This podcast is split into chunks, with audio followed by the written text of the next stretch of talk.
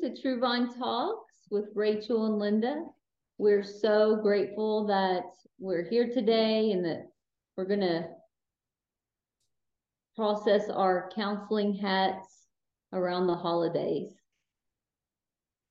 Yes, managing expectations during holiday time. Yes. What do you think of, Rachel? You think of Christmas time? Just off the top of my head, Christmas time, I think like snow, cookies, jingle bells, right? Santa Claus, Christmas tree, wrapping gifts. Yeah. Yeah. All the stuff that we're told to think about during this time of year, right? You're right. What we're told to think about. Yeah. That they, they sing about it in all the songs and it's in all the movies. Hmm.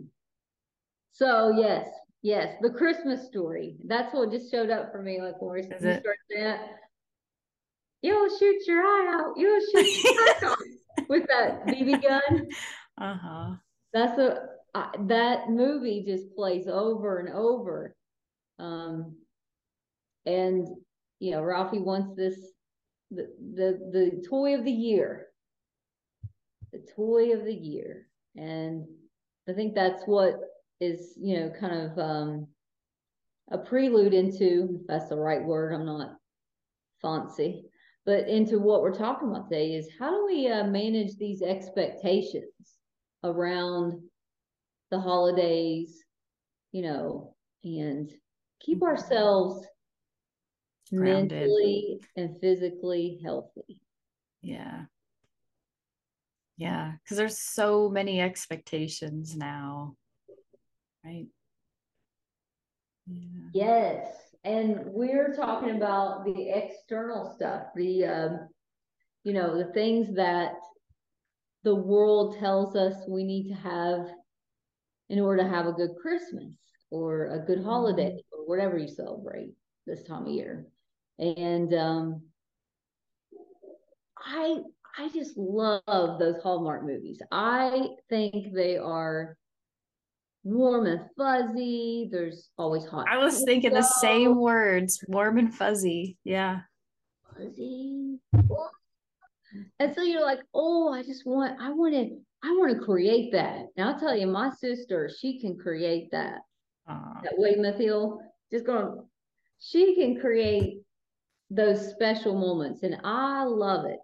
And it is so wonderful. It's good for the serotonin in your brain. It's good for your heart to have warm and fuzzy. Mm-hmm. And we love all those things, don't we, as humans? Of course. We love joy and celebration and warmth and nostalgia. Yeah. But that is not what Christmas or the holiday season is for every person. Right. Right. That's right. And and that's the part we're going to process a little bit about today and helping our listeners, you know, feel validated in that it doesn't it's not exactly that warm and yeah. fuzzy. Yeah. That's not what this time of year brings up for everyone. You know, if it does, that's great. And I hope it always does. I hope you can always relive your childhood nostalgia if, if you're able to. But if you're not, uh, then I just want to share the study that I was reading about before we hopped on here for the podcast. And um, that is the NAMI, National Alliance on Mental Illness, uh, reported a study where 64% of people who experience anxiety or depression uh, typically see an increase in their symptoms during the holiday season. So that means it becomes worse, right? Yeah. yeah. And Rachel and I want to process why that might be. Um, if you already have anxiety, you know, difficulty controlling your worry, struggling to feel at rest, always on edge, anxious person. Like if you have those symptoms, well, throw in you got to buy for this many people. You got to go to this many events, look a certain way, show up and perform. So, yeah, if you're already suffering with anxiety, how does that make you feel? Right. Yeah. If you're worried about being in social settings and what people might think of you, and now you got to go shop during the busiest time of year, all these crowds, and go to holiday parties. Ah, that is so stressful. Thanks, Rachel. It is. And your body starts doing the fire flight, you, your stomach starts churning and tightening up. You feel a little tightness here. You're like, oh my mm-hmm. gosh, I can't. So then you get that cortisol dump in your gut, and then what happens? You're back. Hmm. Yeah. You just want to shut down, not go anywhere, see anyone do anything, huh? Yeah. And then when you shut down, then there's less serotonin because you're less active and dopamine running through your body. Mm-hmm. So you're less motivated. So now they, there's the depression symptoms showing up, right? Yeah.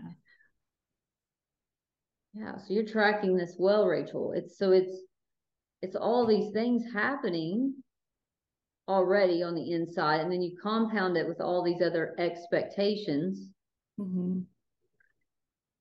Yeah. The loneliness for so many people. Yeah. That want the festivities and and places to go but aren't invited or don't want to spend time with family because it's dysfunctional it's not enjoyable mm-hmm. exactly and you know those um yeah that's when okay so this is the part i had to look back at our notes so this is the part where you know we've processed this sometime. I think we did in a podcast before. If you haven't done any inner child work, if you haven't made sense of those negative interactions with your core immediate family that you had growing up, you haven't healed that part of you that feels like you're a disappointment, not good enough not worthy. What happens when you sit at that table with that same family that you didn't heal that part? You're going right back to little you, right back to childhood. Yeah, exactly, Rachel. You might be in your 20s or 30s or however old, right? Yep. If you haven't, yeah, yeah If you if you haven't uh, yet done this work you're going to feel just like you did when you were four eight 15 you know however old mm-hmm. and then you're sitting there at the table feeling small little you like you said and you know someone says something hurtful and you feel even smaller and you're regretting even showing up. You're like, what? Why am I here? And so that's that is a i think that's what happens at these get-togethers. I think, you know, the dynamics, the sibling rivalries, the I'm the best kid, I'm all these things are showing up. Yeah, it can totally show up. And even though you're grown, those things are still underlying dormant in the in the family dynamic. If it hasn't been, you haven't done family therapy, or you haven't done your own individual work around healing that inner child. Yeah, because I a a family is a type of system what I mean by that is every person in the family tends to fill a certain role, right? Like sometimes there's a scapegoat, sometimes there's a victim, sometimes there's a rescuer, right? Uh, you name it, the firefighter. It's like the the the family comedian, the one that can make everybody laugh and break the ice, right? Um, yeah, the nurturing one, and it's even when y'all you grow up, everybody moves out, you're living your own life. When you're all back together, tend to fall back into your roles.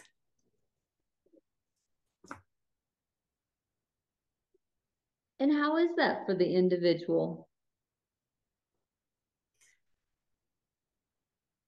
I, I, I think it is frustrating and disheartening for a lot of people, especially people who are in therapy and are doing the work.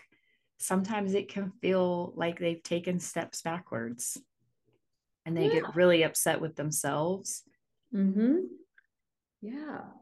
And they become reactive at the table.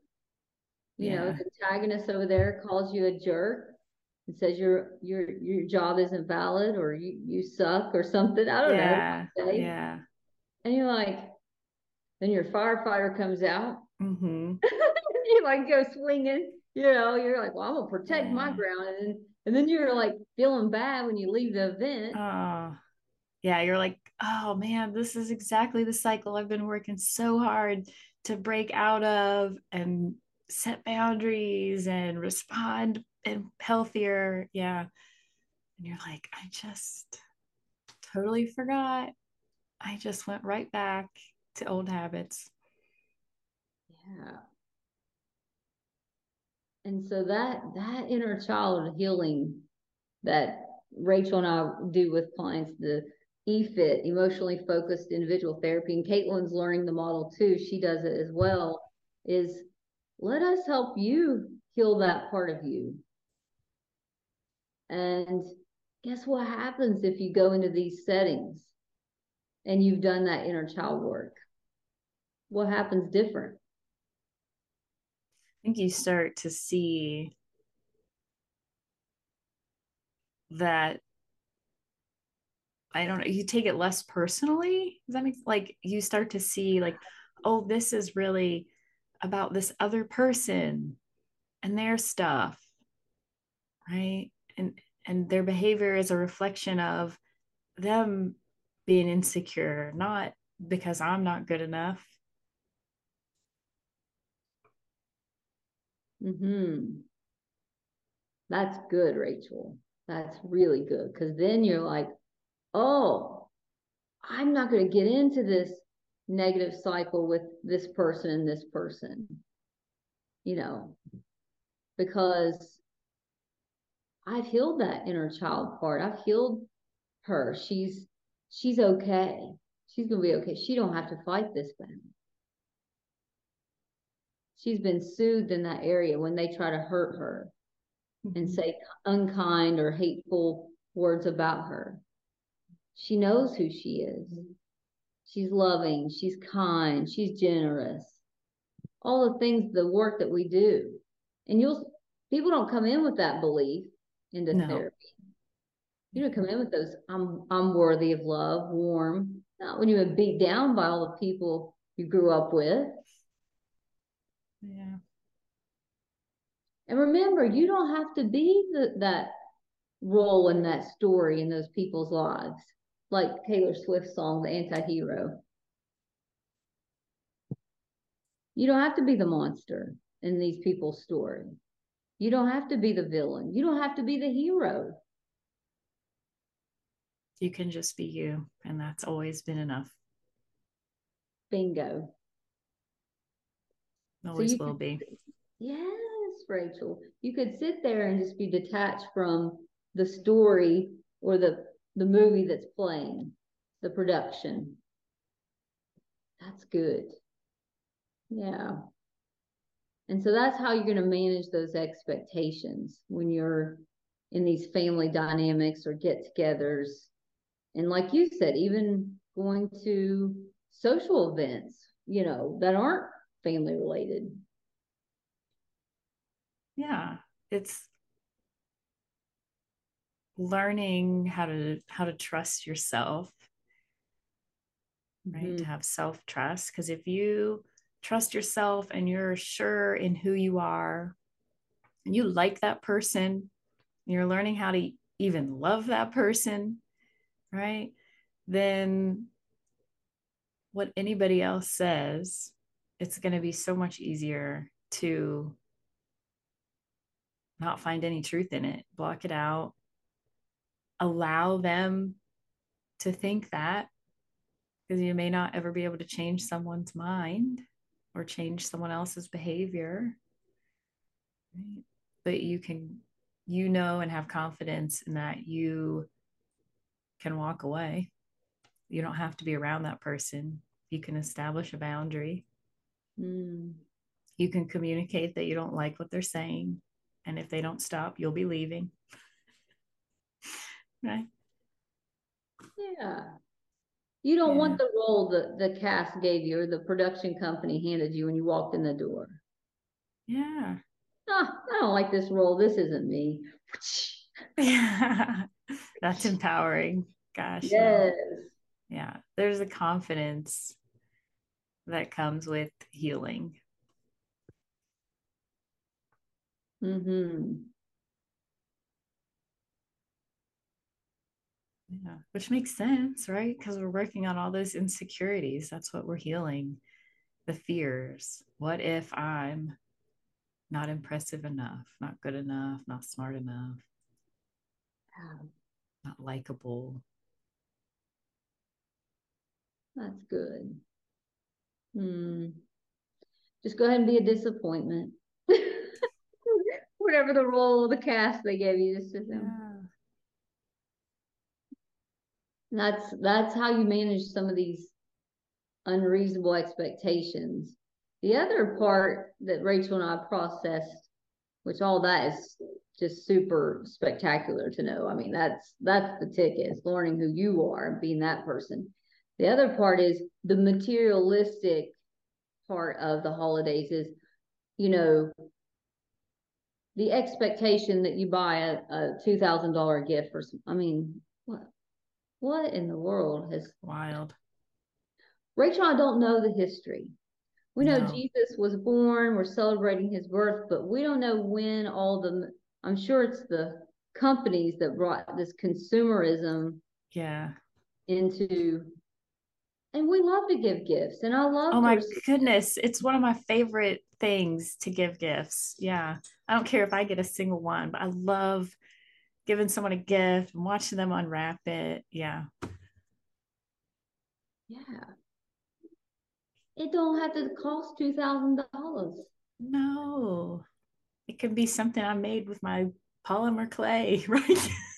that I rolled out on my yeah. kitchen table and expecting that. Yeah. So it's, it's no, no expectations. That's the thing is, you know, oh and you might even you might name it to tame it to your kids. Hey kids i've got some extra bills this month. We can't afford to buy that kind of gift. Uh sorry. I don't know. Yeah. Yeah hey you they, deserve it and i wish yeah. i could and i would love to give that to you yes yeah, validate that you want to and you long to, but you don't want to go into debt for it. Right. Yeah. The reality is this is the budget. And if you want to pick something out in that price range, I'd be happy to get it for you. Exactly. Exactly. Lowering those expectations around material gifts. I don't love you more because I bought you a, a big gift. No. Yeah. That's not what that means. No. And even if someone's love language is gifts, it doesn't have to be expensive. It's the thought put into it, right? It's the, oh, wow, you got me this because you really know me. You know? Mm-hmm.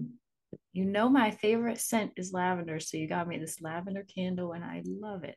Thank you. Right. Is lavender your favorite? I, don't know. I just Oh, Linda wants to know my favorite. Because I, That's a good one. It is. Um, yeah, so what what do we want to leave with our listeners about managing expectations and keeping yourself healthy? Yeah. If Christmas has never been perfect before, it may never be perfect, and that's okay. Ooh, that's good. Is that like one of those hard pills to swallow kind of thing? Yeah. Yes, that's perfect. If Christmas has never been perfect before, then in all likelihood, it's not going to be. Yeah. Mm-hmm. I like that. So that's that's what we want, you know, our listeners to do is to lower the expectations, manage your own mental, physical health. Probably don't go into settings or events that you haven't done the inner child work, either on your own or with a therapist, which I highly recommend, not because I'm a therapist. Well, sort of because I'm a therapist, but you know what I mean? Like yeah. it, I know it helps. I love therapy. Love oh, therapy we know it works. Yeah. Yeah. Yeah. Totally biased when it comes to that, right? But yeah, I don't know. I like to think of it as like, you know, if we've got a scale from zero to 10, 10 being yeah. like perfection, right? Zero being misery, the worst. If our expectation is up here at a 10, but reality year after year tells us, right, that you know reality is at a five or six right somewhere down here. Yes. We cannot force reality to become a 10 no matter mm-hmm. how hard we try. But we can always lower the expectation to a five or a six. Positive. we do have that power. We do have that power. You're right. Yes. So do something that's you know, good for your soul around the holidays? What makes you feel warm and fuzzy? Yeah. So, well, we appreciate our listeners. Is that, does you feel like that kind of gives people a good feeling, Rachel, around how to manage expectations? I hope so. And if not, I hope we at least normalized that if you are one of the people that do not experience a lot of joy and connection and warmth during the holidays, you are not alone. You're and not our, alone. And there's all yeah. kinds of events, there's all kinds of churches that are hosting things. You can come to my house. Um, I won't invite you to her house. you know, you come over, I'll feed you, you know, it's all good. Don't don't be alone at Christmas. Call someone, email someone, text someone. There's people people are not going to turn you away unless you're being a jackwagon and come up drunk and act stupid. Most people are not going to turn you away at Christmas, yeah. okay? yeah. So we appreciate you guys listening and we hope it was helpful and I'm just grateful for Miss Rachel. So yeah, until next time. Bye. Bye.